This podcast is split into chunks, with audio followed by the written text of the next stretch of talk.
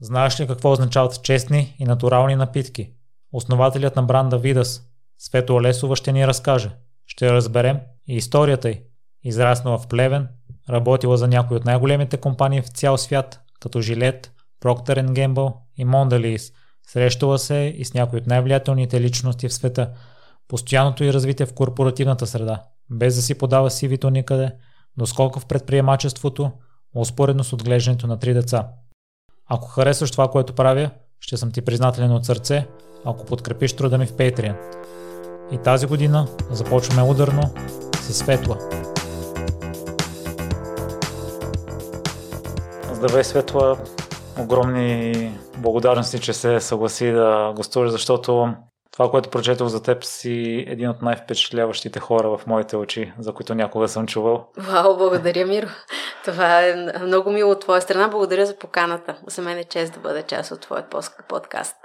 Наскоро наближава епизод 200, но за съжаление в самия епизод обещах за запазено място, иначе ти хронологично се падаше да бъдеш в епизод 200. Аз като цяло не вярвам толкова в а, тези числа, но ти определено заслужаваш да бъдеш а, под такъв номер. Но няма да те пази за епизод 300 да не стане прекалено дълго чакането, защото това, което правите, трябва да се говори за него и за твоята личност. За първ път а, прочетох определение за напитка, която съдържа честно. Така, какво означава честна напитка, Светла?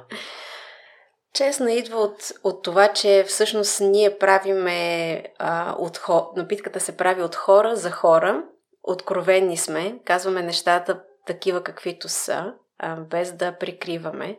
Когато обърнеш етикета, разбираш какво е съдържанието, без да, да има ненужни съкръщения, абревиатури, които не разбира човек. Затова е честна. Другите напитки също имат етикет с съдържание, те не крият а, Разбира се, не, разбира се. Ам, всеки, всяка една напитка на пазара има, е напълно легално издържана. Това, което аз винаги съм, съм имала като, като проблем, бидейки родител, е това, че а, колкото и да четеш етикета, понякога не ти става ясно какво точно пише на него. Разбира се, че има някои хора директно заклемяват всичко, което има като абревиатура Е, което е абсолютно погрешно от друга страна, защото дори в ябълката има определени ета, които са полезни всъщност. Затова и а, ние си казахме, когато правихме тази напитка, ние започнахме с идеята, че окей, отваряме хладилника вечерта, децата отварят и казват, мамо, какво има за пиене? И Всъщност аз не съм купила нищо за пиене, няма нищо за пиене, просто защото не съм намерила альтернативата, която да ме кара да се чувствам добре като родител, че давам на децата вечер да пият на, на семейната трапеза. Оттам тръгна всичко като идея и съответно в момента, който тази идея се разви като вече проект а, и видяхме, че има потенциал в нея за да бъде реален бизнес, а, си дадохме сметка, че трябва да, да комуникираме по начина, по който ние искаме да комуникираме едва ли не към нашите деца. Да казваме нещата такива каквито са, да им обясниме какво означава ам, морсалски чай, да им обясним как се подслажда една напитка, по какъв начин може да бъде подсладена и всичко това да бъде ясно и конкретно. Това не означава, че останалата част от индустрията не е така. Напротив, просто всеки прави свой избор по начин историята и приказката, която ще разкаже за, тво, за своя продукт. Ние избрахме нашата приказка да е честна и открита. В а, твоето проучване намери ли други компании, които имат такива съставки? Защото ти си е създал от необходимост. В България може би няма друга такава. Всъщност няма в България друга такава напитка. Напитка, която да бъде на базата на, на български билки. Ние много държахме да направим продукт, който да е, да е, да е български изначало. От, от съставките, които се влагат в него, до, до самото производство, до продажбите и фокуса ни да бъде върху българския консуматор и върху български, българския пазар. Първоначално идеята беше тази напитка да бъде студен чай, защото най-логичното нещо, България е един от най-големите производители и износители на билки в света, да не кажа и най-големия. От 700 познати билки които са полезни за света, 500 чудесно могат да вирят в България. И ние си казахме, окей, нека тези билки да ги вложим в готова напитка, а не само да ги варим на чай, когато сме болни. Да можем това нещо да, да се наслаждаваме и да, да извличаме полза от тази напитка, дори когато отвориш хладилника и и вземеш. След, след което, в момента, който започна това вече да се материализира под някаква форма и в бизнес проект, установихме всъщност, че а, освен студените чайове, газираните напитки са доста по широко разпространени, по-харесвани, повече търсени, 10 пъти по-голям пазарен а, пазар имат, отколкото студения чай. И тогава си спомням как казах, окей, нека да направим безалкохолни напитки на базата на билки и натурални екстракти, но те да са газирани. И това беше тотален шок за, за производителите на билковите екстракти. Те такова нещо не бяха чували. така че наистина вярвам, че а, ние сме единствените, които имат в основата си голямата част от съдържанието всъщност в, в тази напитка е, е билка която е бутилирана по такъв начин, че тя си запазва свойствата. Ползите от морсалския чай са си там вътре в бутилката. Ние бутилираме по изключително иновативна технология и фактически ам, не слагаме консерванти, не слагаме синтетика, за да можем наистина с чиста съвест да го консумираме, но искахме наистина и да не убиваме полезното заедно с вредното, например. Не искахме да направим компота на баба. На баба компота много го обичам, но, но той е основно останал захар в него и, и, и аромата на, на плода. Не искахме да запазим и свойствата и затова, за това смятам, че наистина сме уникални за пазара. И ще кажеш какви са ползите от напитката? А всяка една от тези напитки има различна полза, в зависимост от това какъв вкус изберете. Например, ам, една от най-интересните и екзотични а, вкусове, един от най-интересните екзотични вкусове, това е нар с черен кимион. Първоначално, когато чуеш черен кимион, си представяш за сам, самата подправка кимион, а то всъщност няма нищо подобно. Това е са черни семена, които черен кимион и това е а, много популярна м, съставка и как да го кажа, билка, която се, използва, се знае от човечеството от повече от 3000 години. А, не знам дали знаеш, в египетските пирамиди са намерили две, две съставки, които са били годни 3000 години по-късно да бъдат консумирани все още и са имали ползите си. Това е било мед, разбира се, вече катранирал, и семена от Нигела сетива, което е черният кимион казват, че е лекувал всичко, а, а, казват, че а, лекува всичко, освен смъртта толкова е полезна тази билка. Морсалският чай пък е нещо много уникално, само то вирее, тази билка вирее само на нашите географски ширини, тук на България, част от Македония, част от Гърция.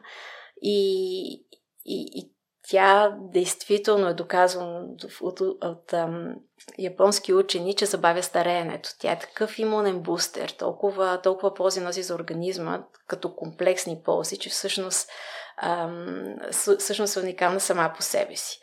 А, така че да, дори листата от смокиня, друг уникален вкус, който по принцип няма на пазара. Ние много, много обичаме като семейство да прекарваме лятото си в, в, в, Созопол. И те, в Стария град тези созополски малки улички, където Охая вече смокините са, са а, са готови и започват да ухае. Бабите продават отстрани сладка от зелени смокини. Точно на, този, на това ухае тази, тази напитка. В същото време ние правим от листата, които също носят много ползи. Една, например, полза, която в момента ми хрумва е, че спомага за, спомага за ненатрупване на мазнини в областта на талията което за жените е доста, доста полезно, да, така да кажа. А, и така, жълтия кантарион пък е, е билката на щастието. Това е, това е билката, която а, спомага, когато, когато имаш депресивно състояние. Така че тя е бустер на, на емоциите. И какво изпускам? Белият бъс. Белият бъс може би е най-универсалният ни вкус. Искахме да имаме един класически вкус в, в асортимента. А, той просто е страхотен имунен бустер, който помага и за, а, за белите дробове при, при бронхити и друг тип подобни а, проблеми. Светва и на мен това ме спечели в началото, което ме продиктува да опитам преди няколко месеца за първ път напитките, че вкусовете са по-нетрадиционни. За нови компании, които те първа навлизат в хранително-вкусовия пазар, доколко важно е да се стартира с нетрадиционен вкус, тъй като вие сте имали вариантите да стартирате с началните портокал и ябълка в един друг бизнес, в който и ти участваш на Жас и Cardinal Bites. Те също са стартирали с нетрадиционен вкус и отново е уникално постижение за вкусовите рецептори. Всъщност, доста е, доста е предизвикателно да тръгнеш по този път. Много по-лесно би било да тръгнеш с конвенционалните вкусове. А, много по-отъпкана е тази пътечка, в сравнение с това ти сам да си проправиш път и да накараш хората да повярват, че има и други вкусове, да ги отвориш към, към различното. Особено децата, които са толкова директни, толкова, толкова семпо гледат на, на храната и това, което консумират. Така че ние го избрахме, защото изначално нашата идея беше това да бъде да, да бъде тържество на природата и то на българската природа. После се получиха пък изключително вкусни тези напитки. Не случайно към тях добавяме плод, за да бъдат по-лесно приемани, защото повярвай ми, черния кимион на масло е изключително гаден. Но когато му сложиш нар в съчетание, т.е ти не го усещаш. И, то е, и тогава много по-лесно се възприема и от, и от консуматора. Така че, тръгвайки по различна пътечка е много трудно. Наистина отнема много повече време, енергия, ресурси да можеш да накараш хората да ги опитат. И ние, между другото, точно сега в момента тече една наша кампания, която е национална кампания, в която искаме да накараме хората просто да ни опитат. Да купат, да опитат. Ако ни им харесва, ние ще им върнем парите. Не искаме, не искаме да печелим от това, но сме толкова убедени, че е вкусно, че наистина направихме такава кампания. Казва се Търсим човек като теб. Ако ти вярваш в верото, веруето, в което и ние вярваме, а ние сме един екип от а, луди ентусиасти, ела, опитай ни, има откъде да си го купиш. Ако не ти харесва, ще ти върнем парите. Ако пак ти харесва, сме сложили една допълнителна награда, която, която не е фиксирана и това също беше а, идея на нашия екип, да, да не определяме какво можеш да спечелиш, ами просто да кажем, избери си какво искаш за 500 лева. Ти ни кажи, ние ще ти, ако спечелиш си избран от томболата да спечелиш, ние ще ти го предоставим. Поздравление за това. За първ път чувам а, в а, тази сфера такъв бонус. До сега някой поискал ли се парите обратно? До сега да чукна на дърво. Не, никой не си е поискал парите на обратно. А, всеки намира вкуса за себе си. А, първоначално мислихме, че може би няма да сме оцелили вкусовете, а, защото ние направихме първоначалните ни вкусове бяха малко повечко, след което ги стеснихме до тези пет вкуса. А, естествено, основните ни а, вали... точка на валидация бяха децата ни. Имаме си ги, ползваме си ги. колегите в, в офиса, след което обаче направихме фокус групи и по този начин стигнахме до тези пет вкуса. След това, втори момент наистина беше, когато трябваше да ги опитат по-широката аудитория. И всъщност се изумихме как всеки, всеки вкус има мястото и в момента не мога да кажа, че нещо се продава повече от другото. Напротив, всичките са поравно, което означава, че наистина сме, сме ударили точно в десятката с, с това. В ежедневието някои хора клонят към други захарни напитки. Вашите, тъй като са с естествени захари. захари сладостта като че ли не е толкова наситена, толкова ярка. Има ли обратна връзка от тези хора, които са свикнали с прекалената сладост? Защото на мен ми се струва перфектно всичко при вас? Може би хората, които са свикнали с прекалената сладост, може би пък не, не са наши, не са наши консуматори, защото наистина това, което получаваме като обратна връзка, първо е точно благодаря ви, че направихте напитка, която не е толкова сладка, за да мога да я пия най-накрая. Много от хората, които до сега, всъщност хората, които към момента са едни от най-големите ни посланници на марката и фенове, всъщност са хора, които сме и конвертирали от това, отказали се да пият безалкохолни напитки, пият вода или вино, алкохол. Върнали сме ги обратно, именно за това, че не са толкова сладки. И другата причина, заради която а, те оценяват така високо продукт е това, че газировката е изключително финна и не натрапчива. Така че ти не е нужно да усещаш пълнотата и издуването, която обикновено има от конвенционалните марки. А, Разбира се, предполагам, че хората, които предпочитат по-сладко, може би няма да им допадне този тип напитка. Наистина не знам. Не сме го чули до сега. Светла, вие първоначалната идея е да била да създадете напитка без калории, но след това сте избрали другия подход. Так, какво наложи това? Наистина идеята ни беше това да бъде напитка с 0 синтетика, 0 калории и 100% натурална. отклонихме се от това просто защото когато правихме първите проби и мостри на напитка и подслаждахме с естествени заместители, защото ние бяхме категорични в едно. Няма да направим компромис с това да сложим синтетична съставка вътре в напитката нито консервант. И естествените подсладители, с които можем, с които разполагаме в Европа всъщност, не дават тази плътност, която захарта ти дава. А, а това е много важно, когато пиеш напитка, да я усещаш плътна, да усещаш вкусна. Пробвахме с Тевия, не, не, не се получава това, което фокус групите го отхвърлиха като вкус. А, затова в крайна сметка си казахме, окей, ще направим компромис с калориите. Те все още са изключително малки на фона на това, което има на пазара ам, от конвенционалните марки, но пък, ам, но пък са с естествен происход.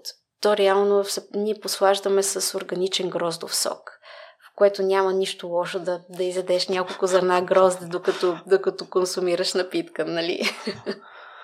А защо по-начално сте искали да създадете напитка без калории?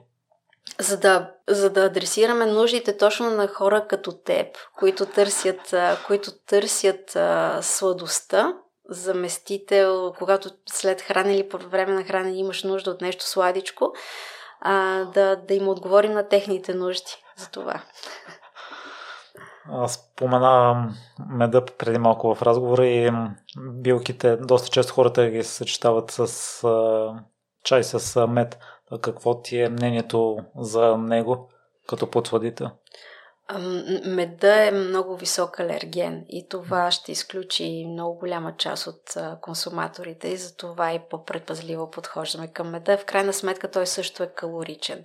Всъщност той ще бъ... това ще дигне калоричността доста повече сравнено с гроздовия сок. И спомнахме, че напитката има калории. Според мен образованието не е на толкова високо ниво у хората да знаят в коя напитка има калории или по какъв начин им влияе на тялото и аз в миналото примерно съм си мислил, че в тези напитки по някакъв начин не се отразяват на тялото. И тъй като вашите са доста вкусни и някой би следвал да може да прекалява с тях. Вие също ги давате на децата си от време на време. Какъв е балансът според теб? Къде трябва да ги приемат? О, тази напитка е толкова нискокалорична, че а, човек спокойно може да я включи в дневното си меню, а, без да се притеснява. А, може спокойно да я консумираш с с трите хранения през деня и това ще е абсолютно окей. Okay. Това, което ни, ние всъщност целим и като, и като компания, и като продукт и марка, е ние искаме да махнем излишното, което ни заобикаля и което консумираме ежедневно и да оставим само същественото. Това е нашата мисия и търсим баланса Не искаме да изпадаме в крайностите, в които да кажем, не, ние отричаме всичко, което в момента съществува и само нашия път е правилния. Не, в никакъв случай. Просто човек трябва сам да прави изборите и да намира баланса в това, което прави. На това учим и, на това учим и децата си, на това по този начин се стараем и да живеем и фактически това не означава, че ти трябва да живееш синтетично в никакъв случай. Светла, децата успяват ли да се контролират по някакъв начин с напитките? Аз ти казах предварителния разговор, че не мога. Ами, не, не успяват. спират, да, спират да консумират вида само тогава, когато не го намерят в хладилника. Честно казано, това е, това е истината. Но пък отново чувствам се доста по-спокойна, като знам, че това е сладкото, което ще приемат за деня и, и няма друго, което да, да дозатлачи организмите им. Значи, добре си научила деца си да спазват и пълноценен хранителен режим. Опитвам се. Опитвам се. Опитвам се предимно през личен пример разбира се, защото нали, не можем да забраним на децата да дадат а, шоколад, след което нали, вечерта като легнат ти да издумкаш един 300 грама шоколад. Това не е, не е окей. А, да, опитваме се, но те самите пък а, трябва да намерят и те техния път и да, да повярват в това. За да повярват в това, трябва наистина сами да стигнат до този извод. А, нашия големия син, той е вече 18 годишен и, и виждам как а, тотално смени начина си на живот и режима си, а, без ние да сме му налагали ограничения и правила, което вярвам, че това е правилният път. Да покаже с личния пример и те да тръгнат по тази пътечка. Да, и децата се учат именно от личния пример, а не от това какво говорим. Какво говорим точно. Светла вече споменах, че за мен си един от най-впечатляващите хора и до 18-та си годишнина си живял в Плевен. Ще разкажеш ли за този период да види аз и слушателите за твоето развитие и как всъщност си станало това, което си в момента? Ами да, аз съм от Плевен. За съжаление все по-рядко си ходя там, но това е моят роден град. Завършила съм езиковата гимназия в Плевен с, с английски. А, и какво да кажа? Това е детството, което аз, аз имах а, наистина изключително щастливо детство. А, нали, знам, че много от хората разказват, че човек се предопределя от това, особено колкото по-трудно ти е детството, толкова по-успешен, може би, си кодиран да бъдеш за напред.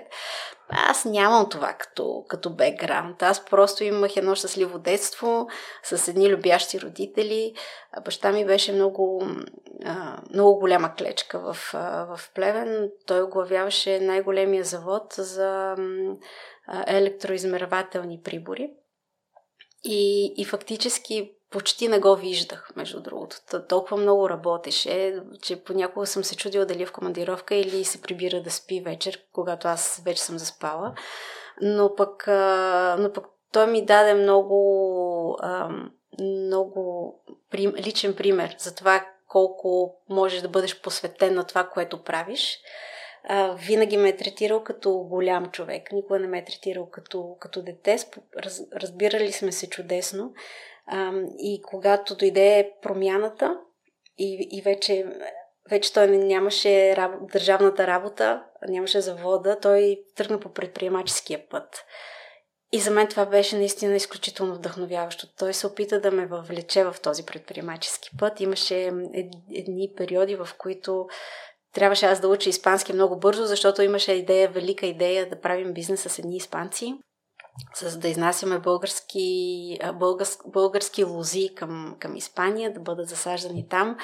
Ходихме на едни преговори, аз се опитвах да говоря на испански. Страшна работа, беше огромно забавление.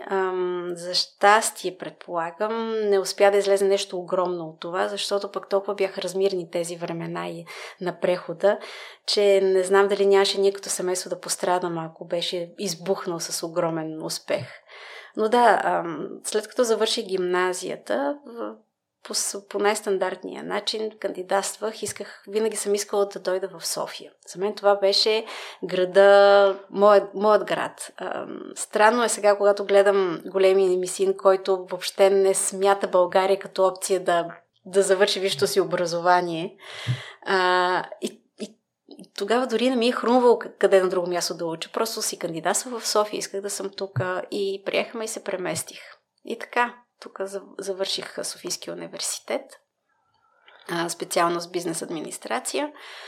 И, и живота постепенно ме завъртя и така си останах в София. Един кратък период, но предполагам, че ти последствие ще ме попиташ за това.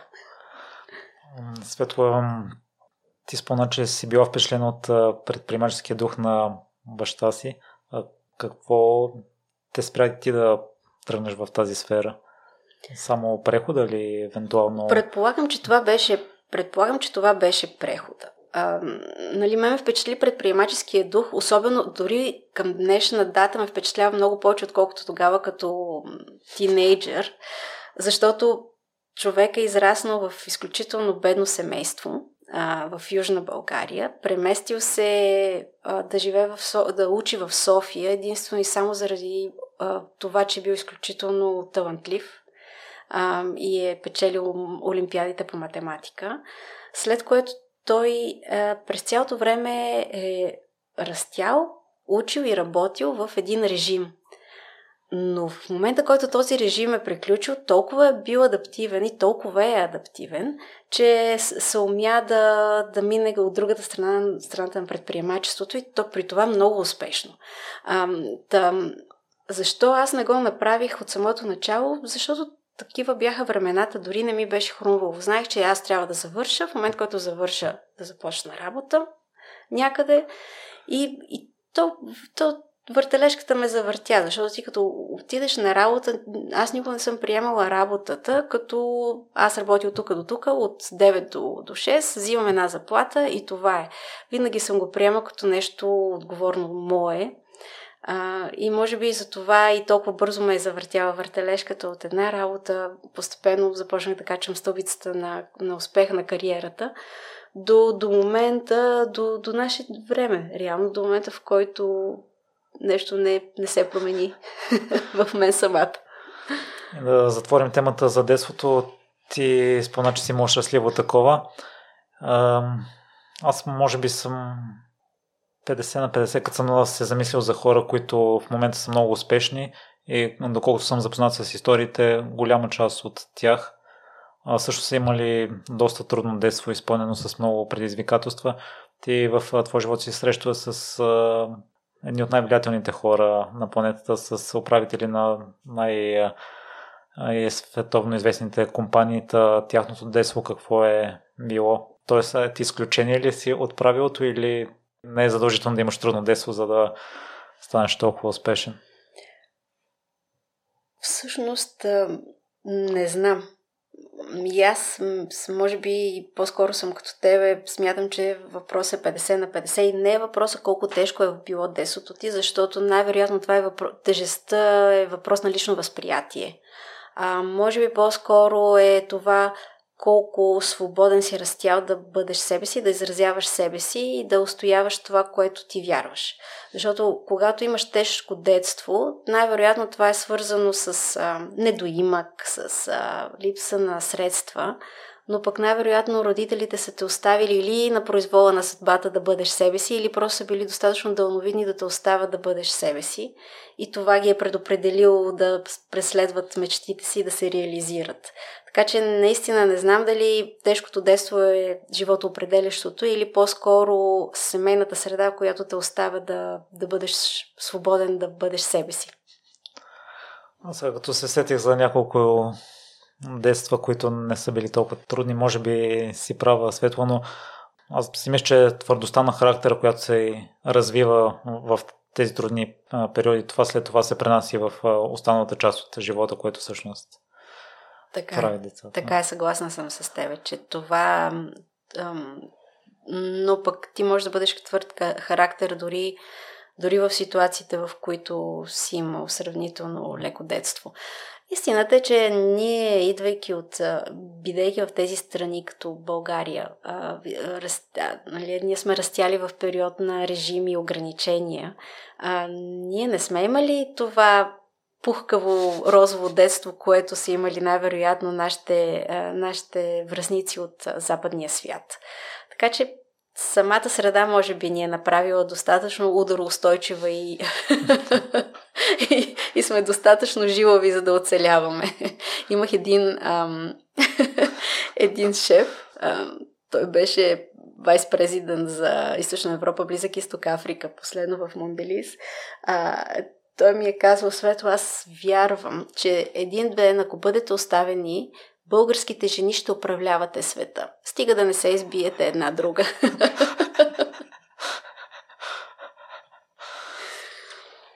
Ами с такива хора като теб би било добре да ни управлявате. не знам.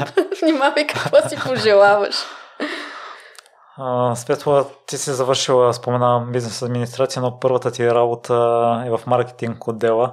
Как а, стана така, че започна в друга сфера?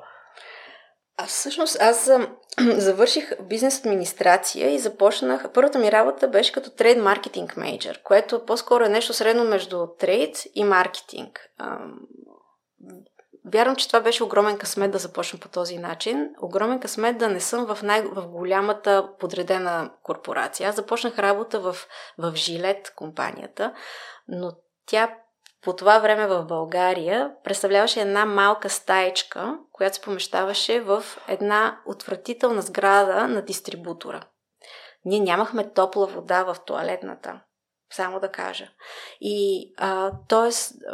аз започнах в голяма компания като служител, но в същото време бях в, в средата и в... имах гъвкавостта да бъда а, това, което тази роля ми позволява да бъда от това да ходя в трейда и да работя с търговските представители, да им правя техните промоции, кампании, до това да ходя в телевизия, да организирам а, жилет футболна академия с Христо Стоичков, която, която това беше страхотно преживяване. Тогава търсехме млади футболни таланти и ги изпращахме в Барселона. А, имахме, правихме пресконференции. Така че по-скоро а, бях, тази роля беше толкова комплексна или аз така я възприемах по този начин. А, предполагам си чувал, че а, човек може да изгради една роля да бъде толкова голяма, кол- колкото самият той реши да я направи. Да, за не знам дали, не съм много убедена, че бях чист маркетинг и ще ти кажа защо. В момента, в който Procter Gamble закупиха жилет, и аз това го разбрах на път за работа към офиса, към този същия офис. и, и станахме част от голямата корпорация, вече която е подредена, хубав, лъскав офис. Между другото беше чисто нов офис. И бе, първи ми работен ден беше най-кошмарният ми ден в живота тогава. Смятай, гледайки го през днешна дата е смешно да го мисля, но да, тогава беше край на света.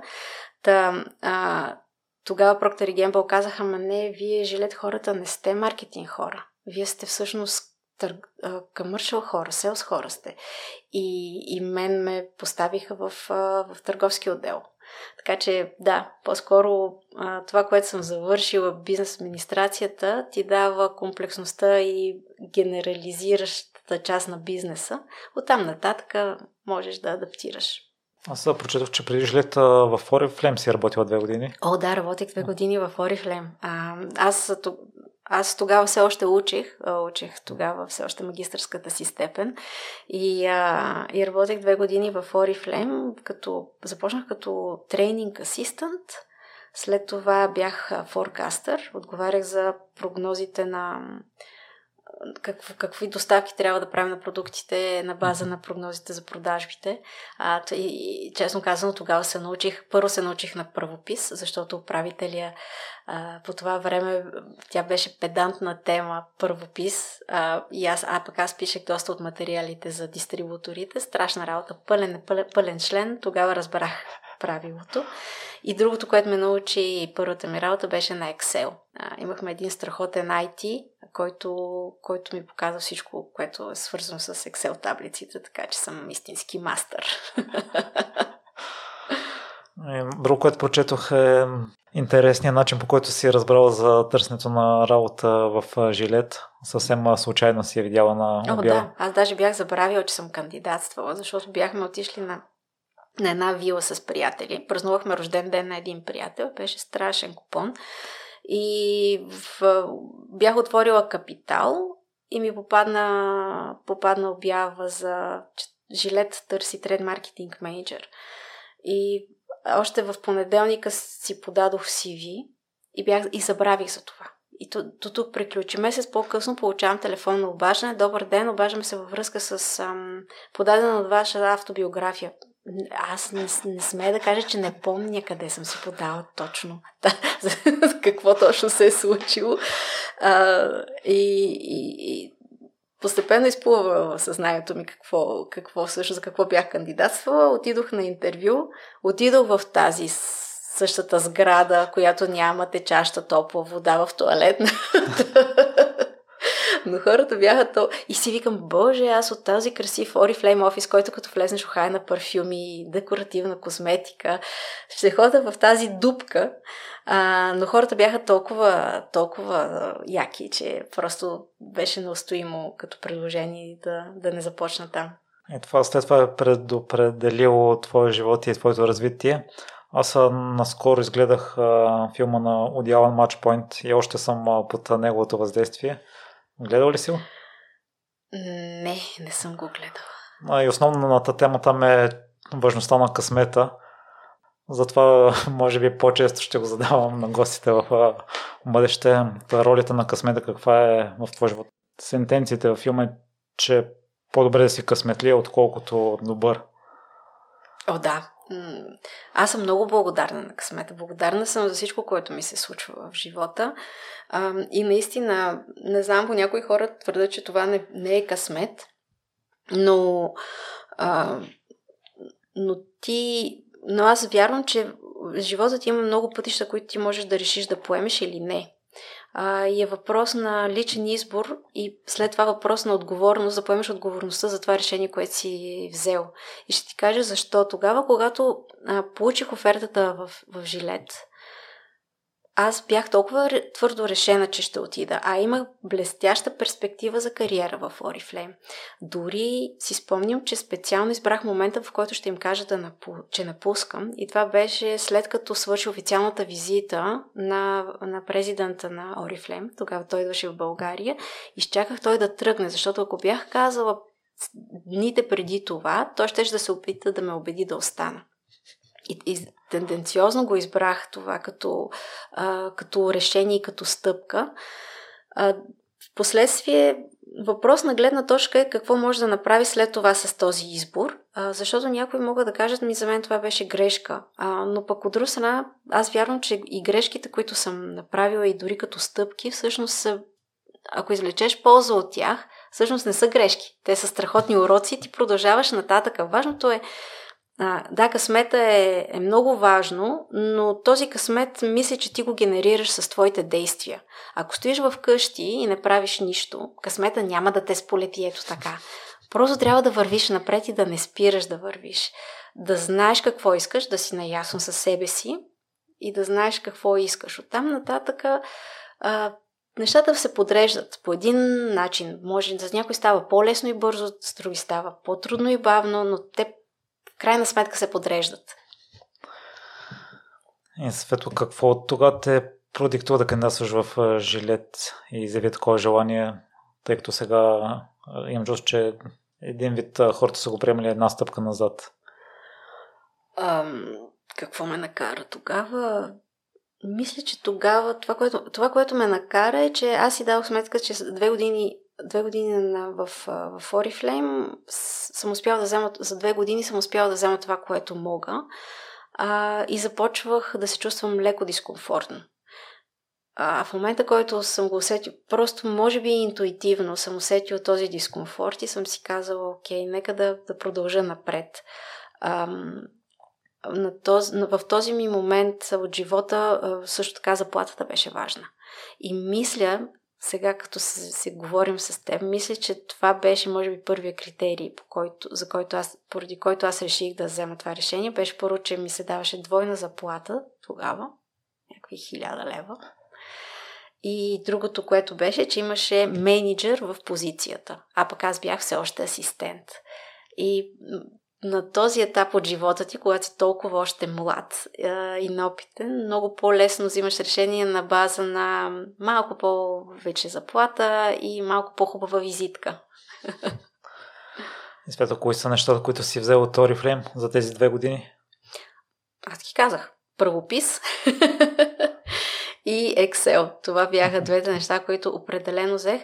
Не, шегата на страна. Другото, което а, в Oriflame всъщност научих беше колко е важен а, пиара и като цяло брандинга, като било то personal брандинг, било то брандинга като, като компания, защото му, а, този тип, а, а, как се казваха, този тип компании, които са с мултилевел, на мултилевел принцип, ти много, зави, много зависи бизнеса зависи от хората, какво правят с и колко, колко са приобщени към, към продукта и колко са приобщени към като, като, като организация. А, реално този бизнес разчита много на дистрибуторите си, което само по себе си са едно, те са, те са служителите на компанията. Та, да, беше много интересно преживяване за мен това. И в Жилет в последствие се оказало, че шефовете вече ти предлагат позиции, не си кандидатствала ти.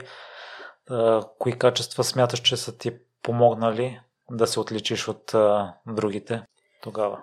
В, в Жилет, фактич, всъщност в Жилет, когато постъпих като трейд маркетинг менеджер, аз си останах трейд маркетинг менеджер през всичките тези 5 години. Аз бях напълно убедена, че ще се пенсионирам на тази позиция. Толкова бях щастлива и доволна от живота, че не вярвах, че ще има вариант, в който нещо ще се промени от това. А, и промяната всъщност дойде а, отвън, на сила. И може би точно това е а, поредното доказателство за мене. Когато си влезнал в едни релси в една пътечка и не искаш да мръднеш, защото си в чудесна зона на комфорт, махалото от някъде отвън идва и те засилва и те вкарва в друг коловоз, за, за да все пак да продължиш напред, да не зацикляш.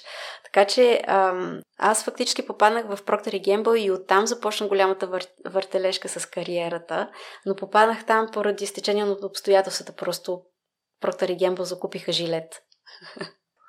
Но след това те сте продължили първо позиция в Румъния. Да, и, и оттам нататък вече фактически а, започна, започна кариерата ми с а, стъпките нагоре по пътечката. А, позицията в Румъния дойде по, а, като предложение няколко месеца след като а, вече бяхме част от Procter Gamble когато, когато постъпихме вече в, в новата компания, в Procter Gamble, аз отговарях за това да онбордна всички дистрибутори, които бяха вече нови за жилет, да ги, от а, Южните Балкани, което означаваше България, Македония, Албания, Косово, Черна гора.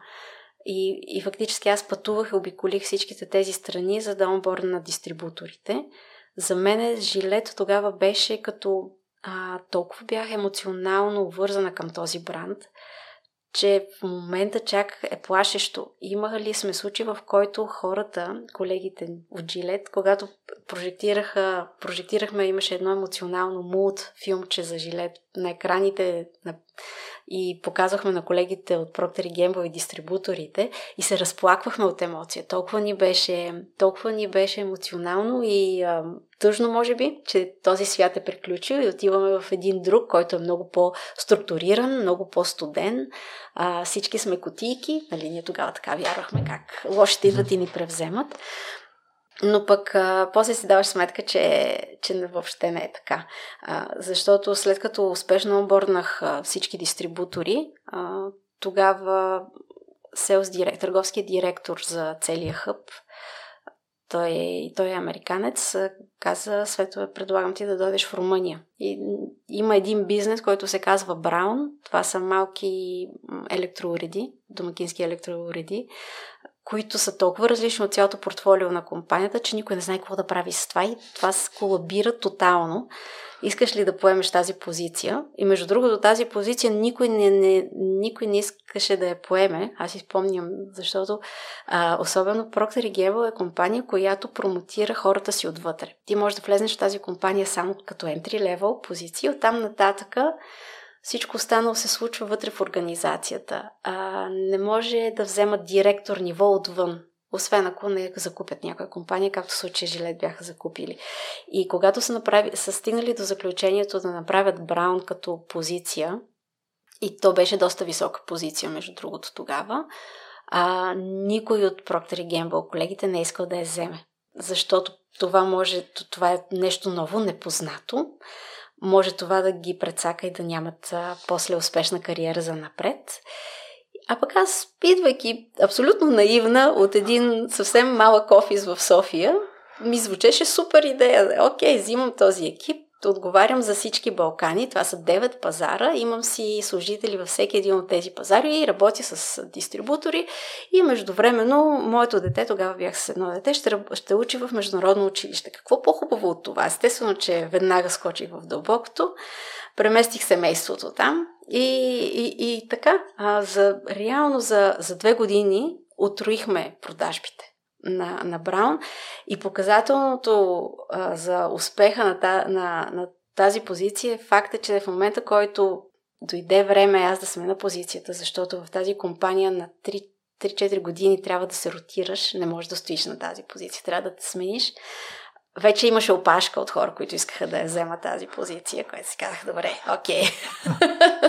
добре сме се справили като екип. Опустява си на хубавото. Да. Кои бяха нещата, които ти промени или въведе, за да има такъв главоломен успех за две години? Всичко. Всичко ми промених. А, променихме търговска политика, променихме екипа, трябваше да се вземе нов екип. Обучихме дистрибуторите какво е това Браун и колко е важно, въпреки че толкова малка част от цялото портфолио да се продава. аз изпомням Молдова като пазар е много малък, а пък камо ли за Браун електроуреди беше изключително малък, но на мен ми трябваха тези обороти и аз в последната седмица на месеца звънях на търговски директор на дистрибутора в Молдова, буквално издевателствах над него. Моля те, продай тези епилатори, защото имаме цел и трябва тя да се случи. А, така че да, всичко промених. А, имах, а, имах свободата да го направя дори в структура, в която е толкова, в организация, която е толкова структурирана и стриктна. А, може би точно защото беше малко в страни тая позиция, имах и свободата да правя промените, без да е особено трудно да се прокарат тези промени. Всичко това и качествата, които си придобила, чисто интуитивно ли си ги притежава или успоредно с това си се интересувала в тази сфера и си чела или си ходила на обучение? Не, до голяма степен интуитивно. Аз проактивно не съм учила за такова нещо. Не съм учила какво е да седнеш на маста с албански дистрибутори да преговаряш. Със сигурност, честно казано, преговорите като формално обучение ми се случиха на много по-късен етап. В Моделис ми изпратиха на едно обучение за Tough Negotiations на, на един немец Матиас Шранер, което е много хубаво обучение, уникално е. Той е бивш, бивш полицай, който към момента дори го нема да преговаря с когато се отвлече някой кораб от африканските пирати. Той е този, който го викат за преговорите. Той има обучението. Тогава аз научих какво значи да формално а, преговори. А тогава нещата ги правих интуитивно. А, в, а, в компанията, в Procter Gamble имат много структуриран начин, по който те обучават. Но това е on the go, това е част от, от работата ти. Има едни обучения, които трябва да се случат искаш, не искаш, ти минаваш през тези обучения и всъщност те ти дават също наистина много в допълнение. А Свето ти, може би си първият човек, който е живял известно време в Румъния. Аз обикновено задам такъв въпрос на хората, особено ако са в а, някоя нова държава, която до сега не е споменавана. И доста често чувам по телевизията за сравнение между България и Румъния. Та ще разкажеш ли какъв е бил живота там тогава? Обожавах си живота в Румъния. Много ми харесваше, защото много лесно се работи с румънците. Не за друго, може би защото самата нация е много по-сервилна, много по-мека на фона на нас, българите. Ние, българите, винаги ритаме срещу този, който е на власт. Прекалено големи индивидуалисти сме а, сравнение с тях. Те са много повече, да не, много по-групови като играчи. Те са групови играчи. Ние сме индивидуалисти. И това, точно за това много лесно се работи с румънци. Единственото, което трябва да знаеш е тяхната особеност, че наистина в момента, който някой ти каже да, не е задължително това да се случи, защото те е казал да. Докато в България човека може срещу тебе да ти каже не и ти знаеш защо ти го е казал не. Или ти казва да и си сигурен, че ще се получи, докато в Румъния това е малко по... Да, е доста по-относително като понятие. А, живота в, в, в, Букурещ като качество на живота е сравнително по-лошо, отколкото е в София защото самия град е много по-затворен и той е много повече indoor city, отколкото София. София е outdoor city. Има баровете, има а, излизането, има социализацията е поне тогава, защото то доста време мина от тогава, поне тогава тук ми беше много по-приятно гледна точка на социален живот на фона на, на Букурещ, а, защото там като цяло трафика е кошмарен. Ти прекарваш много повече време в колата просто си заседнал между две улици, които са 200 метра отстояние, но не можеш да мръднеш от това. Аз живеех на не повече от а, километър от офиса. Всеки ден прекарвах час и половина-два в трафика, за да стигна до там, до офиса. Беше просто истински кошмар а, и а, и, и това всъщност много те спира да, да социализираш. Самия факт, че да отидеш на кафе с някой означава 4 часа загубено време в трафик, просто те спира да го направиш и ти реално предпочиташ да си стоиш в къщи. А, да, това беше трудното като живот, но от друга страна пък наистина работата с, с колегите а, има, те тогава имаха много по-развита модерна търговия на фона на България. Там имаха вече Карфур, Калфант, огромните вериги. Икея беше първа стъпила там, защото този пазар е много по-голям и големите бяха там, докато все още в София ги нямаше. И, и, и беше наистина много приятно. Но да, а, не, не съм, не искам да изпадам и не съм съгласна с това постоянно да се сравняваме двете страни, защото в крайна сметка, първо като хора сме напълно различни, просто сме от различни теста умесени, не сме толкова еднакви. А, и, и второ, те не са нито толкова по-добре, нито толкова по-зле от нас. Има си някои обосновки от рода на селско население спрямо градско там е по-голямо, отколкото в България. Това много определя начина им на живот. Нали, те имат села, в които все още няма канализация и течаща вода, за разлика от България, която е малка и доста по-добре уредена като инфраструктура. А, и те много бяха дори тогава малко по-назад от гледна точка на консумация. Нали, неща, които като миялна машина те нямаха в домовете си тогава.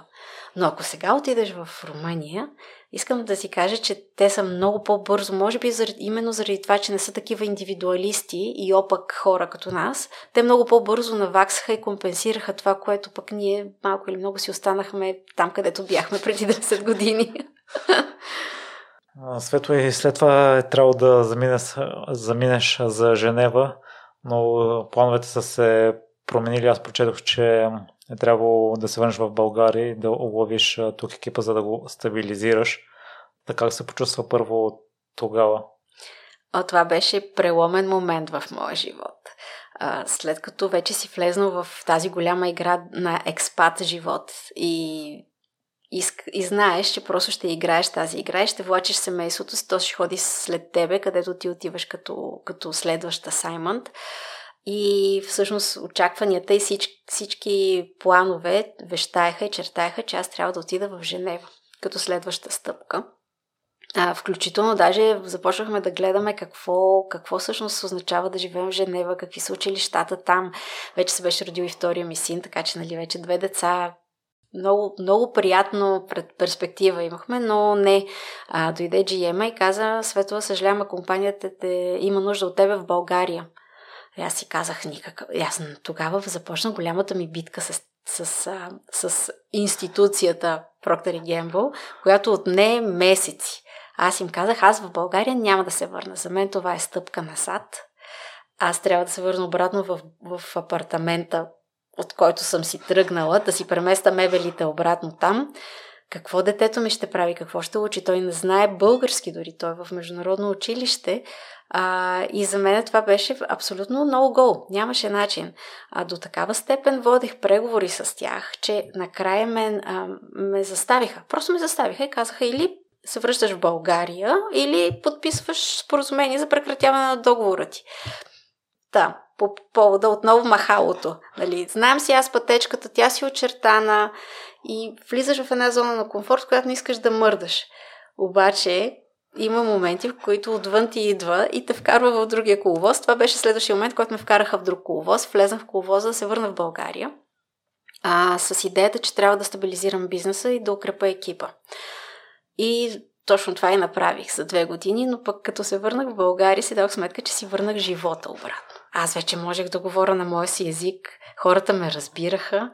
А, нали, децата бяха при баба си и дядо си и логистично всичко беше много по-лесно. И си казах, Боже, аз всъщност не искам повече да се местя от България.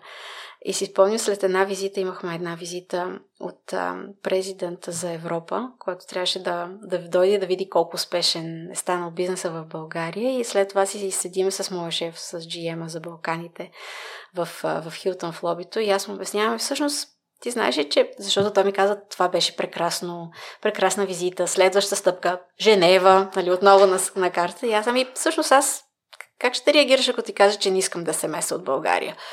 Иска... Той щеше да ме убие. Наистина, щеше да ме убие тогава. И тогава разбрах всъщност, че аз ако искам да, да остана в България, трябва да сме на позицията, защ... компанията, защото няма какво повече да правя в тази компания в България.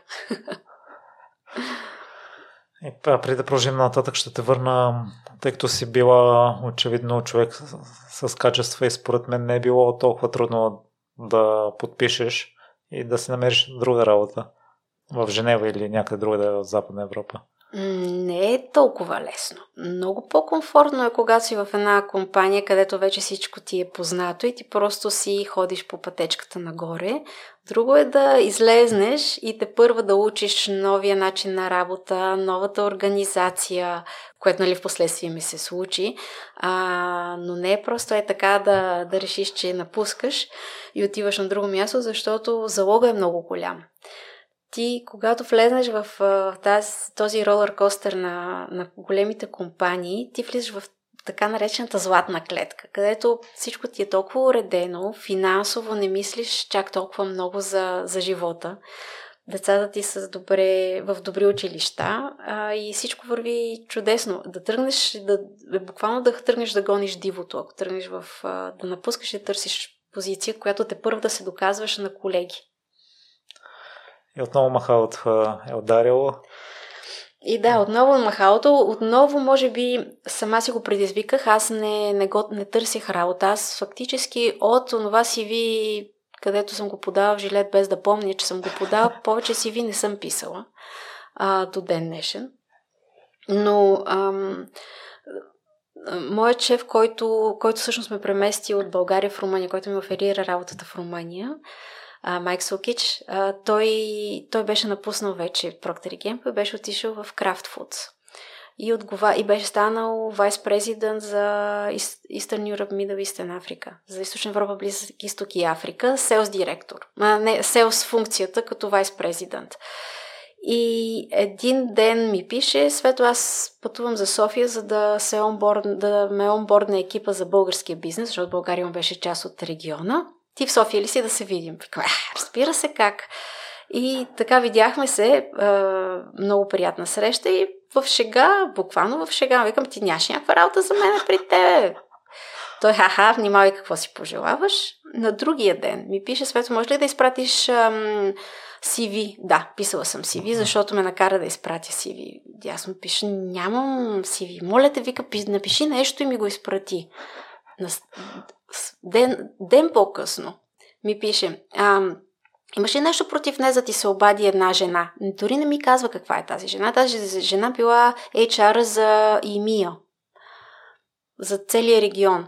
А да ти се обади, тя е много приятна, украинка е, а, или рускиня беше, ще да си поговорите малко. И към, окей, добре. Звън, звъни ми жената, разказва ми ясно, аз си представям, че това е някаква колежка на, на Майк. И той после ми пише как мина, викам супер мина. Ами добре, защото това е HR-а за, за региона. Ами добре, Майк, ама да беше ми казал, че е HR-а, нали? Три дни по-късно казва, добре, може ли да отидеш да се запознаеш с GM-а на, на Kraft Foods, който в Софийския? Той е един французин, много приятен човек, да отидеш до офиса му. И аз така, то беше петък, звънна му, той Антуан се казва човека, супер отворен, беше вече тръгнал на почивка някъде, той с пет деца. Вика, ела да спием кафе, за да се видим. Отидох да пиеме кафе, ма буквално аз по дънки, той с Анцук, защото щеше да ходи на някъде. Пихме кафе и ден по-късно майка отново ми пише, хипотетично, кога би могла да започнеш работа? Към, няма шанс. Ние тук имаме толкова планове още в, в Procter Gamble в офиса. Викам хипо, хипотетично, за каква работа говорим все пак, нали? Ами регионална работа искам да ти предложим, базирана в Дубай. Към никакъв шанс. Няма шанс да се преместя в Дубай. И започнах аз пазарлъка. Добре, хипотетично ще приема работа, ако ме се съгласите да си остана в София и да пътувам. Защото знаех какво искам. Знаех, че няма да се преместя от, от България. А, и те се съгласиха фактически. Той фактически искаше да ме премести в Дубай, не за друго, защото дори финансово е много по-изгодно за нас като семейство да сме там, защото заплатата беше пет пъти по-висока от това, което щях да получавам в София. Но пък в крайна сметка аз имах и парите не са вече всичко от един момент нататъка. и така да се присъединих към Kraft Foods, който няколко месеца по-късно стана всъщност Монделис.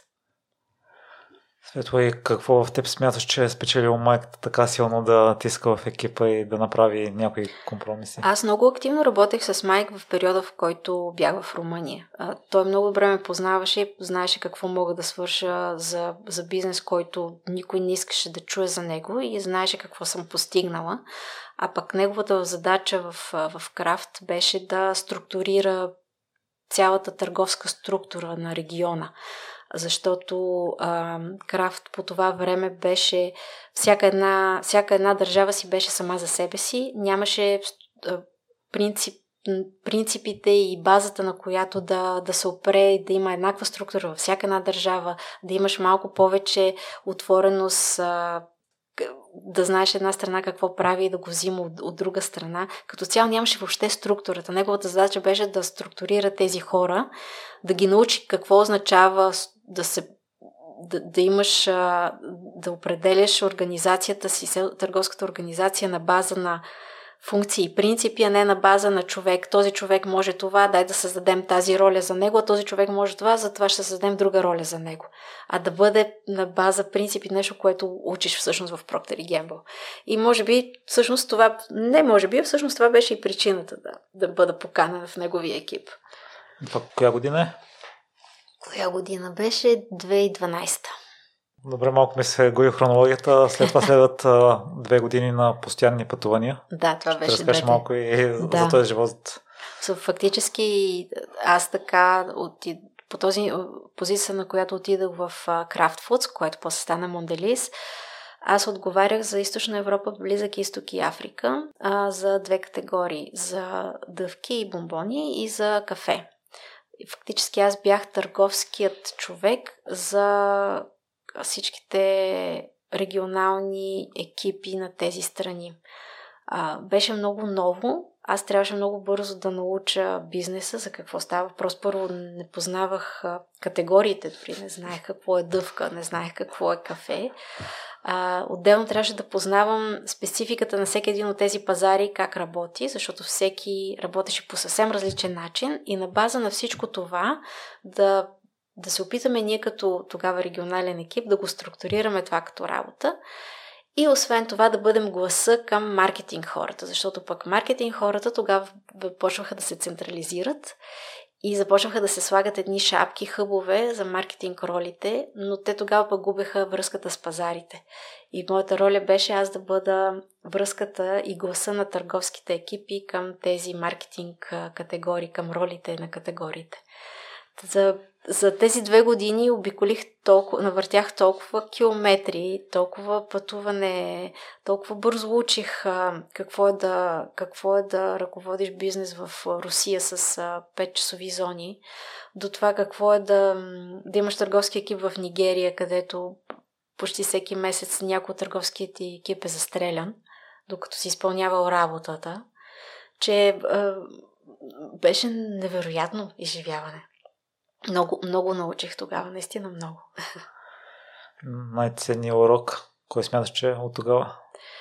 Най-ценният урок е, че да, да, да бъдеш търпелив, да не отсъждаш прекалено прибързано и да си наясно, че всеки има своите културни различия.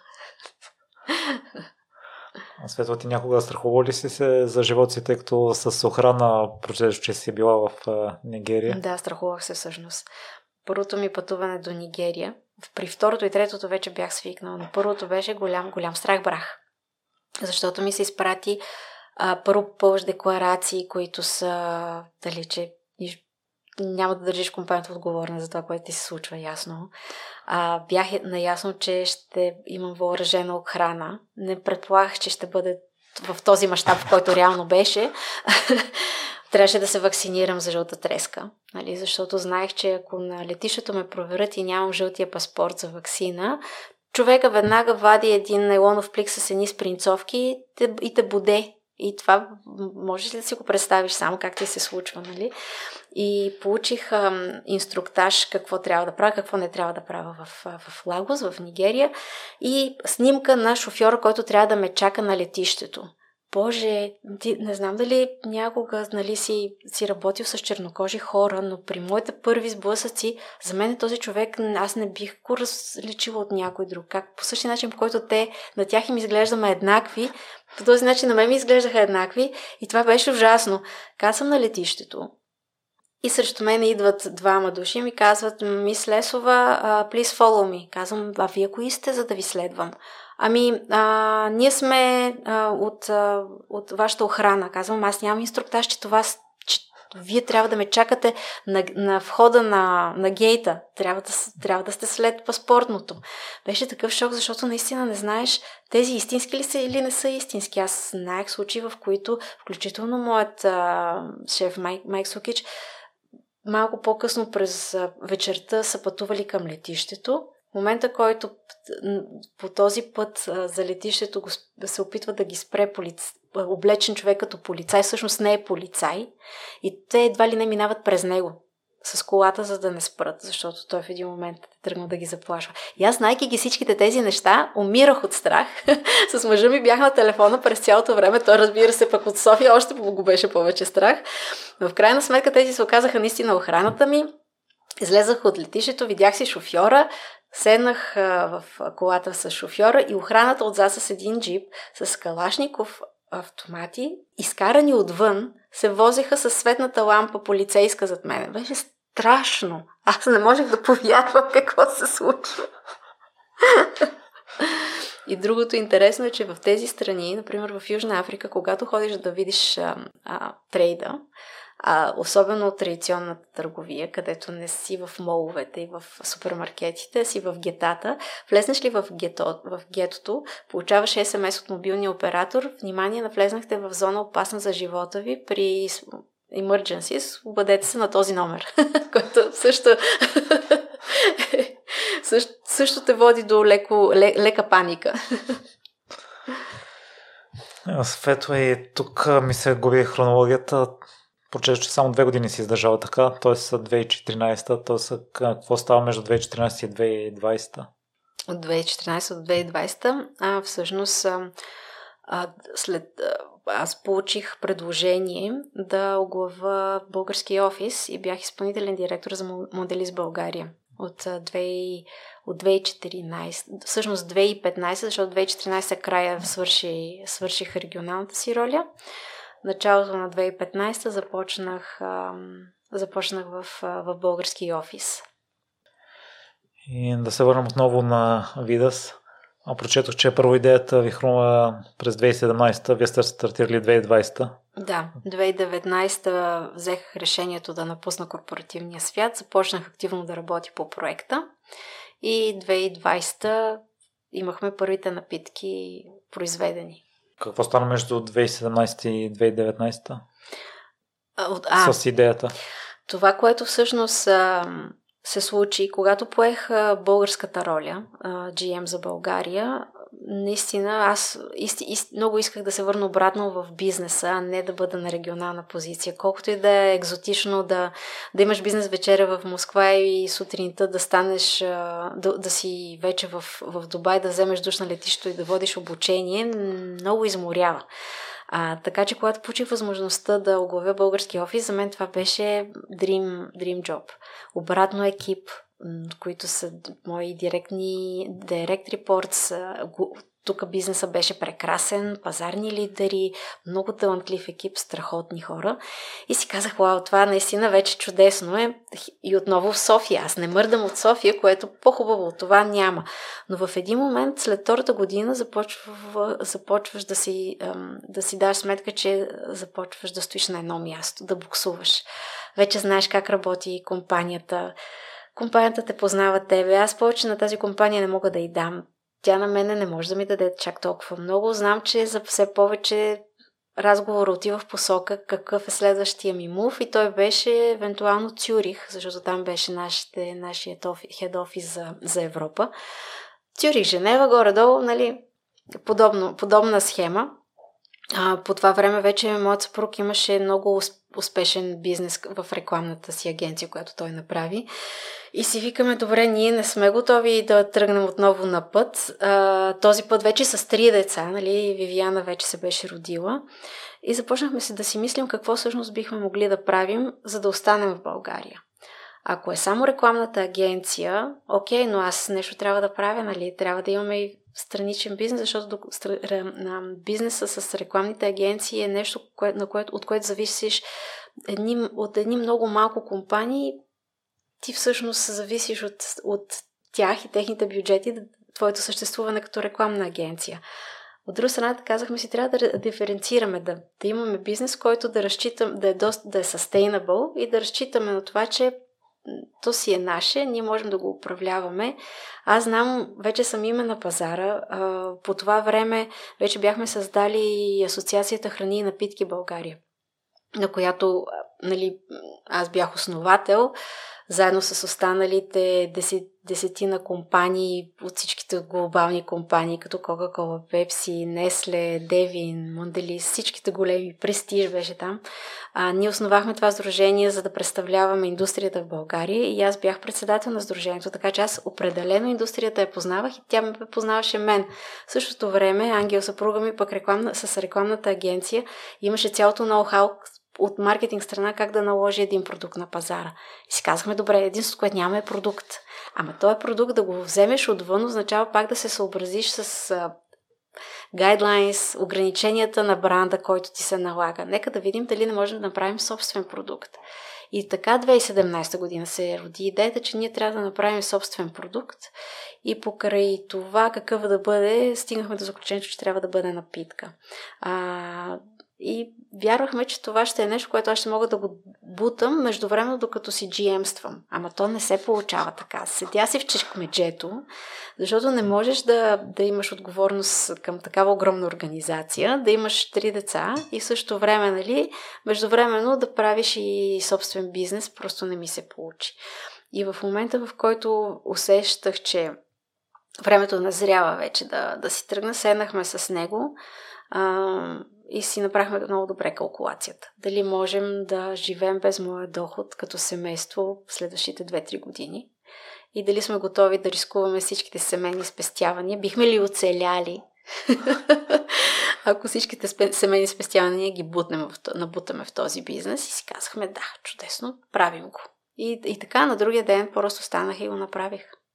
И от едната крайност да предлагаш дъвки бомбони, всичко, което не би дала на децата си, нещо полезно, което би им дала. И прочетох, че първоначалните очаквания са ви били, че бизнесът е доста дълбок, но се оказа още по-дълбок, отколкото сте очаквали. Та, къде дойде разминаването? Първоначалните очаквания бяха по-скоро от гледна точка на това какъв продукт искаме да правим и ние искахме да правим студен чай, защото искахме да използваме българските билки.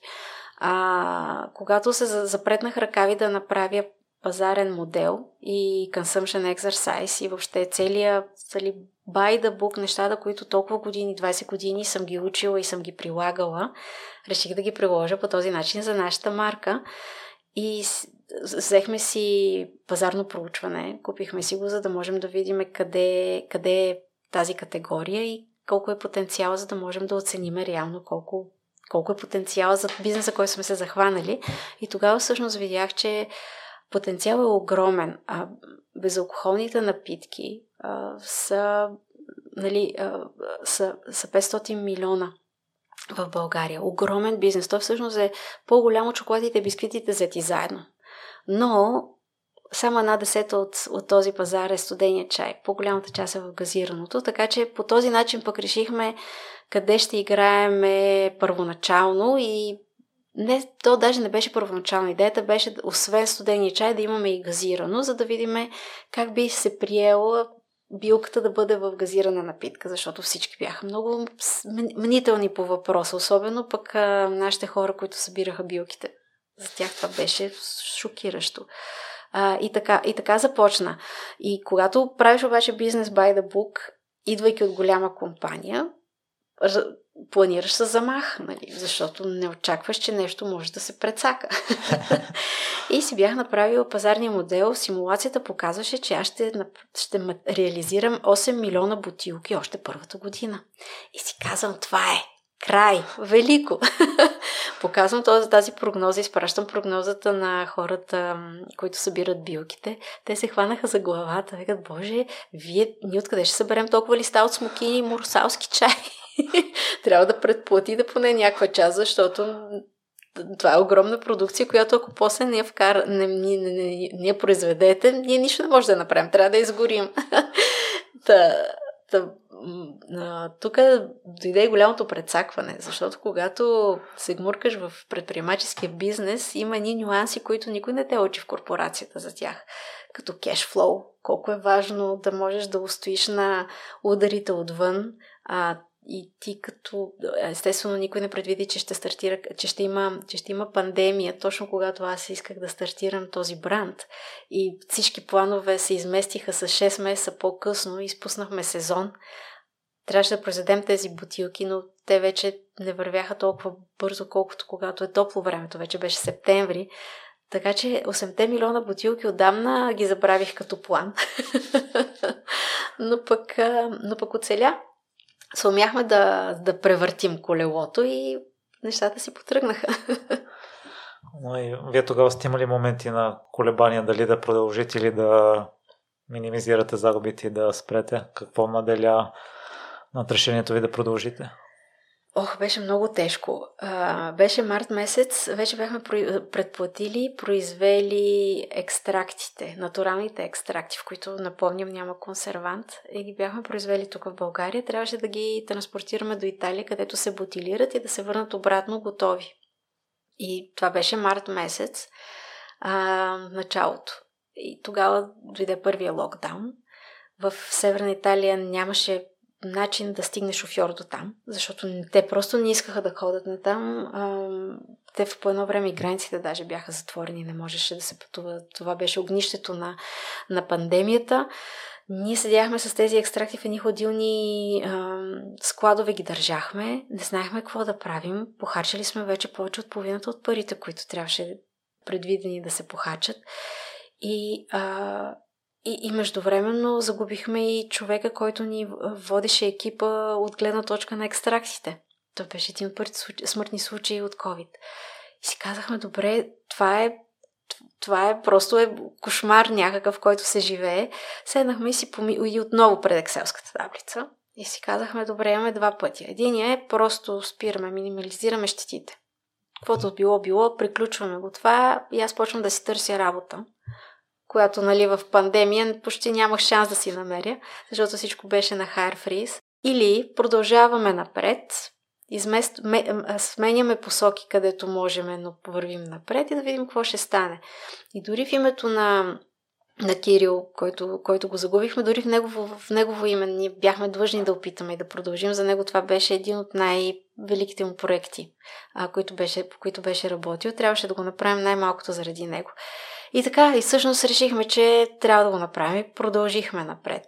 А, може би, ако нямах подкрепата от семейството в това време, щях да се откажа. И сега Кирил със сигурност се улее с вас. Да, надявам се. Тук отново аз ще задам въпрос, който преди малко ти е задал с смяната на работата. Поне от моята гледна точка изглежда, че това решение, което си го взела е било сравнително безопасно. Знава си по какъв начин да продаваш. Може ти пък има опит в маркетинга.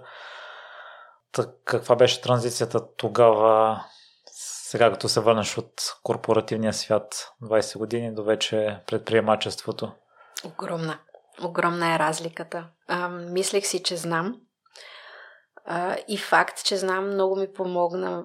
Нали, опита ми до, до преди това много ми помогна за това да мога да, да го структурирам и оформя бизнесът по начин, по който той да бъде дългосрочно устойчив. И може би точно за това и оцеля, Видас оцеля, въпреки че лонча беше в условия на пандемия. А, но пък е толкова различно да, да, да си сам.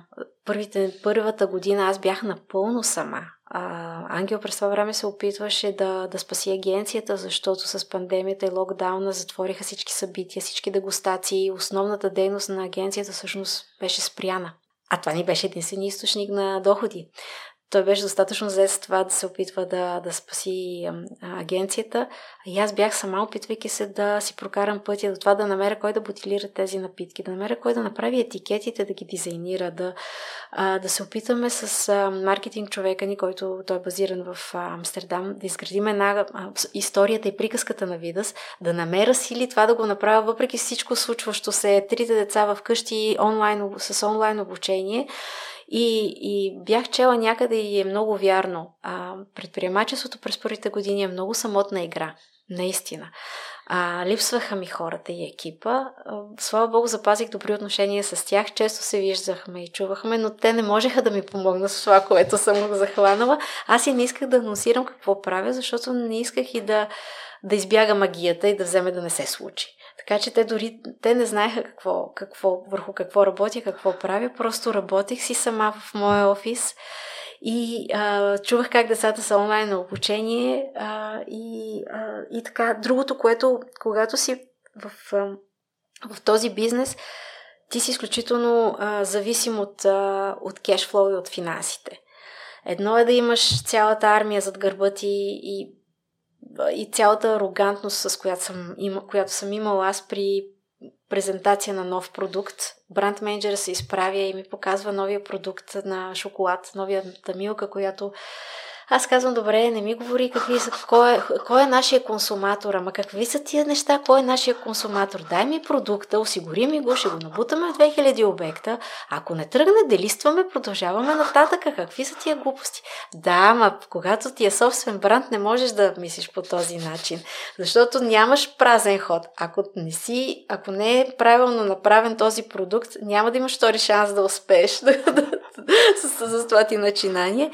И всъщност винаги съм се шегувала, че а, маркетинг директора ни, който, с който тогава работихме, за да създадем концепцията на вида си и историята и всичко останало, и консул, потенциалния ни потребител и всичко, прекарвах по 3 часа всеки ден с него и той ми набиваше в главата кой е нашия консуматор, какви са му неговите нужди, как му ги адресираме. И си викам, Боже, ти си моята карма за всичките години, които съм подценявала работата на тези хора. Та да, на въпроса ти, а, няма нищо общо това да имаш собствен бизнес с това да работиш някъде, поне на старта. Подозирам, че живот и здраве след време ще го видя обратно, когато вече имаш екипа отново, имаш голямата структура, имаш бюджета и финансите достатъчно големи, за да можеш да си позволяваш да имаш и грешки. Сигурно много ще наподобява на това, което съм живяла, на света, в който съм живяла 20 години. Но към този момент, все пак, те първо направихме една година, няма нищо общо.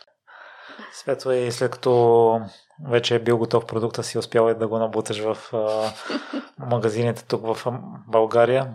По какъв начин успя да го направиш и така, че и ти да си била доволна, защото в миналото ми е гостувал собственика на шоколадите Каса Какао и той ми разказа, че условията не са толкова перфектни за малките бизнеси.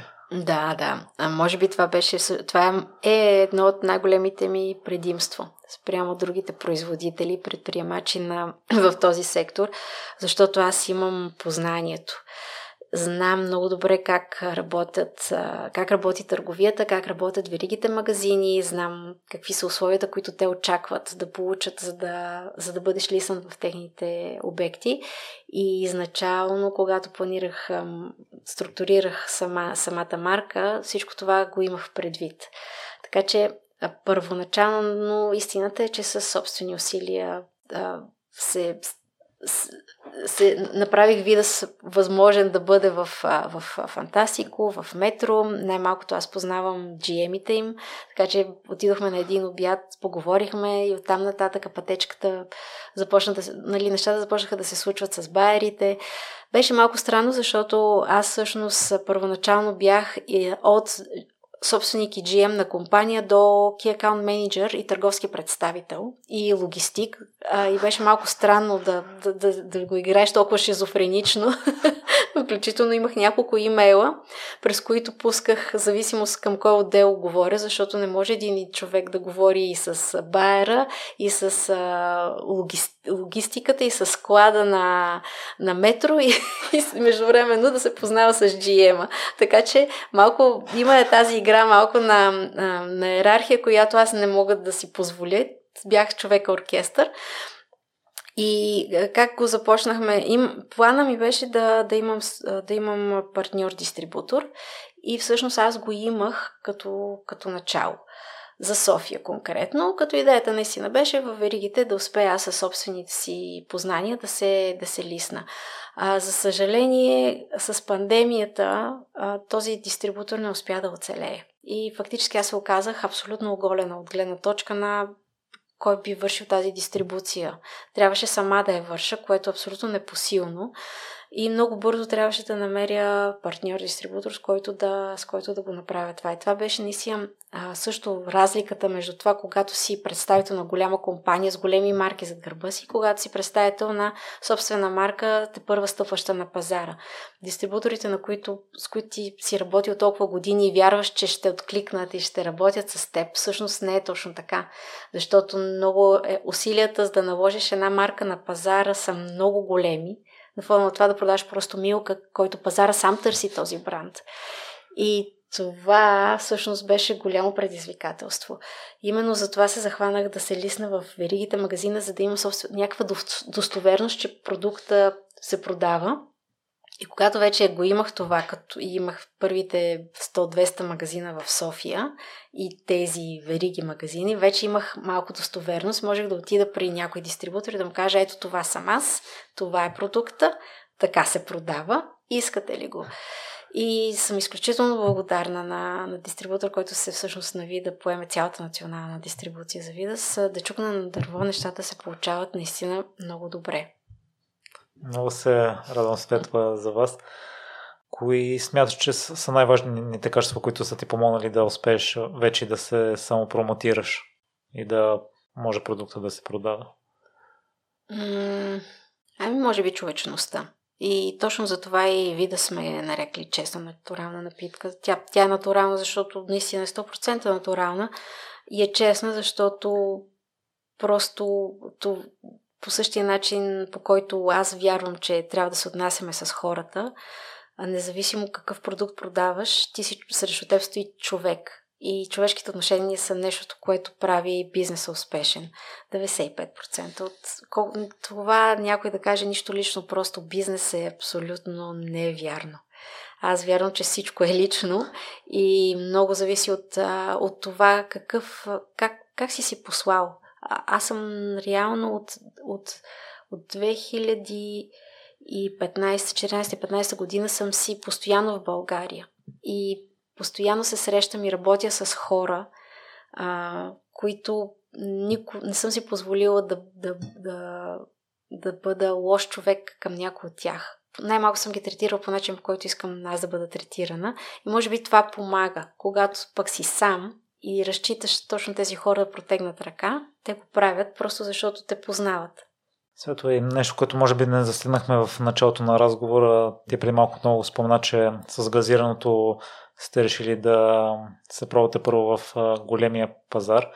Аз си мисля, че не е ли по-лесно да се пробият там, където все още няма ниша, а не да се съревноваваш с най-големите, които вече имат изградено име, имат изградена хора, които ги консумират? По-лесно е. Със сигурност е по-лесно, но по-лесният път не е задължително правилният път, защото когато е по-лесно, е лесно и за всички останали. И не случайно в пазара на, в категорията на студения чай има много играчи. И има и продукти, които са доста сходни на, окей, няма, няма студен чай, който да е без кофеин, нали? Всичките са основа, на основата на черен или зелен чай. А, но въпреки всичко, нали, има ги и са много. Докато в газираните напитки никой не смее да... Никой не, точно защото се притесняват от големите глобални играчи, от а, компаниите с 100 годишни традиции, никой не иска да се, изпъ... да, да се изправи да бъде играч там. А пък всъщност точно конкуренцията е нещото, което помага. Това помага и на тях, а това помага и на мен да бъда все по-добра в крайна сметка. Така че да. За чужбина започнате ли вече да мислите? Мисля, че още не сме готови за чужбина. А, още не, вида не е още за, за, за пазара навън, въпреки че много е атрактивно да си го помисля. А, не крия, че го обмислям като варианти работя по въпроса, но, а, но вярвам, че не е дошъл момента. Най-малкото не сме си проходили пътечката от производството до пазара. Сме си още отиграли с целият процес, как се случва. Им, вярвам, че има още грешки, които трябва да научим, преди да избухнем навън и Последното, което също се притесняваме, че а, мога да загубя фокуса върху българския пазар, защото той не си е много по-малък. И ако случайно се отключи възможност за огромен пазар и огромни обеми, мога да влезна в, в, една, в, в един порочен кръг, в който аз гоня обемите и забравям за качеството и стоеността, която съм си обещала на себе си и на хората, които вече консумират видъс а, да, бъдем, да бъдем тук на пазара и да сме винаги с тях и да говорим с тях открито. Да, да а, сложно е да, да, да пробиеш навън и не правя много активни действия по въпроса към този момент. Светло е твоя еквивалент с а, натуралните съставки в десертите жаси. Тя също като теб няма изкуствено захар, всичко е изцяло натурално. Как се зароди идеята и решението вече да станеш част от Cardinal Съвсем случайно и по съвсем естествен път, така да кажа. Жаси дойде при мене, аз бях чувала за бранда, но никога не съм задълбочавала, защото така или иначе в момента фокуса ми е в посока категория напитки. Тя дойде при мене чрез една наша позната, обща позната, която каза, те са един, един млади ентусиасти, които имат нужда от малко коучинг и менторинг за, за техния продукт. Искаш и да им помогнеш, дойде Жаси, а, ти си я виждал, това е толкова слънчев и, и талантлив човек, че трудно се устоява да кажеш не на, на това, а, да, да им помогнеш. И чисто сърдечно казах, да, окей, ще ви помогна. Наистина, нямаше нищо като план за напред. Просто виждах, че те имат нужда от помощ, защото те имат страхотен продукт, но той не е бил планиран изначало и структуриран така че да може да бъде достатъчно мащабен и да расте напред, да си позволя да, да растат все повече и повече. И съгласих се да бъда ментор на Жаси. Тя с нейния партньор а, Йонко идваха всяка седмица по 2 часа. Буквално почвахме от А. От А, как се, как се прави пазарен модел, как се структурира продукт. А, малко по малко, за да можем да видим къде са местата, по които трябва да се работи и да се усъвършенстват, за да върви напред за бранда. А те същевременно вървяха в... Вървяха с едни тежки преговори с техни потенциални angel инвеститори, в които трябваше да подпишат договори, да, дока... да представят и докажат а, бизнес план, как би се развил а, този бранд, за да могат да получат тази инвестиция, която искаха. А, впоследствие се разпадна сделката, не така и не се състоя и Жас имаше нужда фактически от, а, от партньор, едва ли. Те, според мен, можеха и спокойно сами да си продължат, но просто обади се един уикенд и каза, бе, ти не искаш ли да ми станеш партньор? Отпадна варианта за Angel Investors, какво ще кажеш, помисли си. А, въобще не съм го и мислила. А, ние даже с Ангел, с съпруга ми, преди това си говорихме, той се базикаш с мен. Ти нали знаеш, това ще бъде също и наша марка след време. Към стига ти сега говори такива неща, помагам им на хората. А, и когато се обади, той, той казах ли ти си, че ще бъде точно това?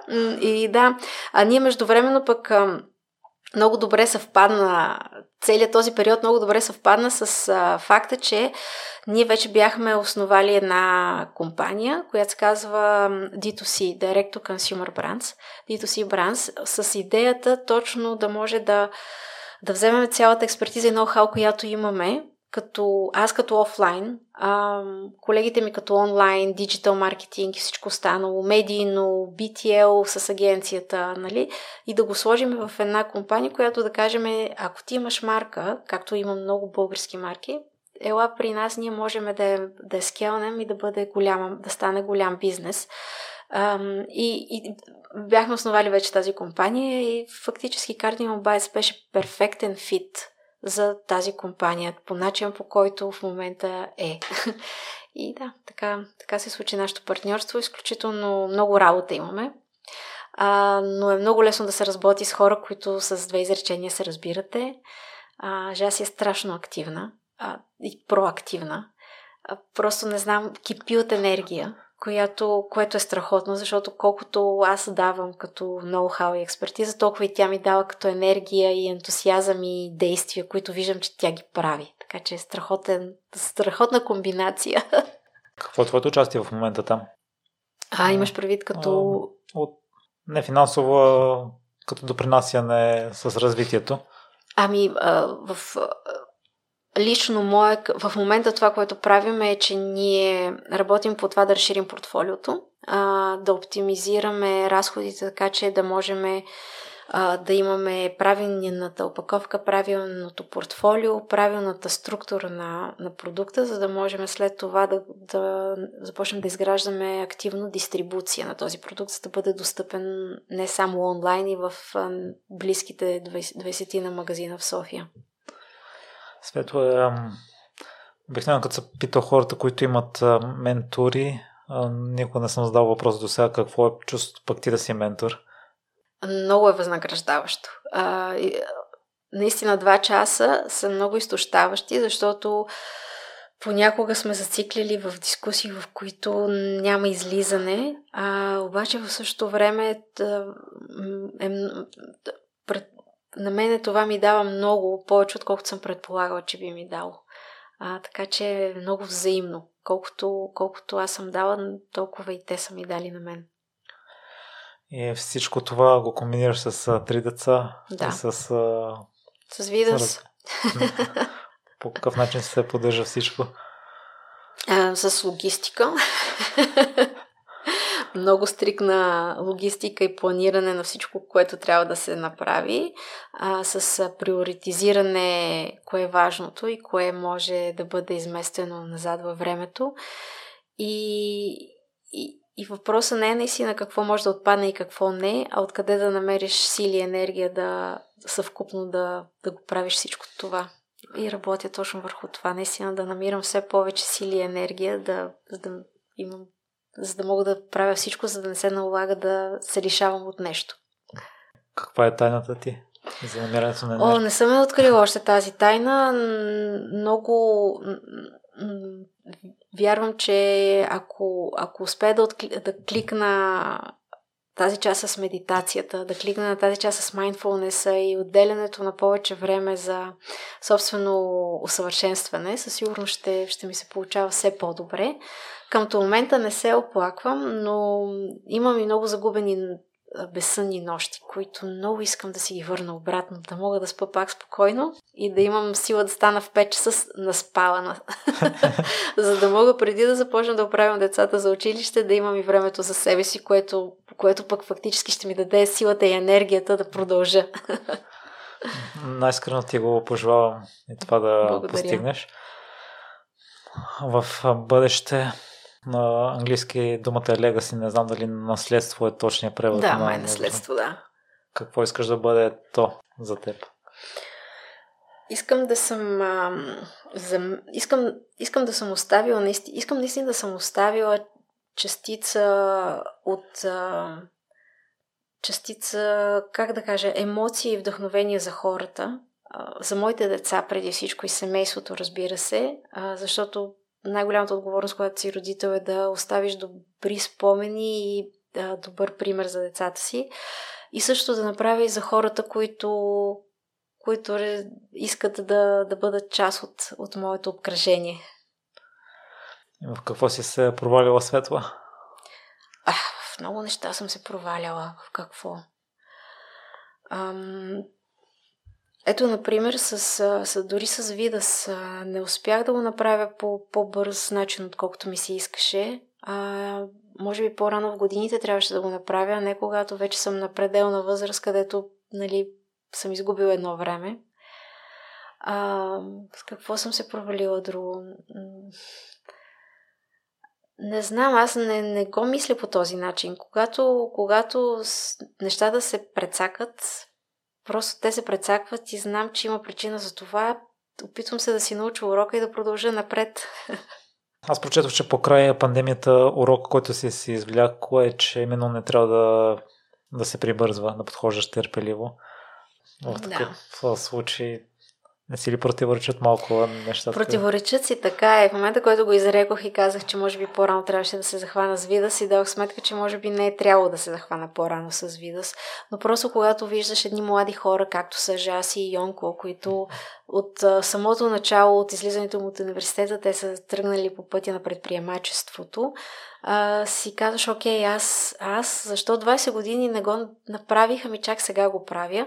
А, но пък това ми дава друга стойност на мен, от която със сигурност имам нужда и със сигурност пък мога да помогна на хора като тях. Точно заради това, че съм извървяла другия път.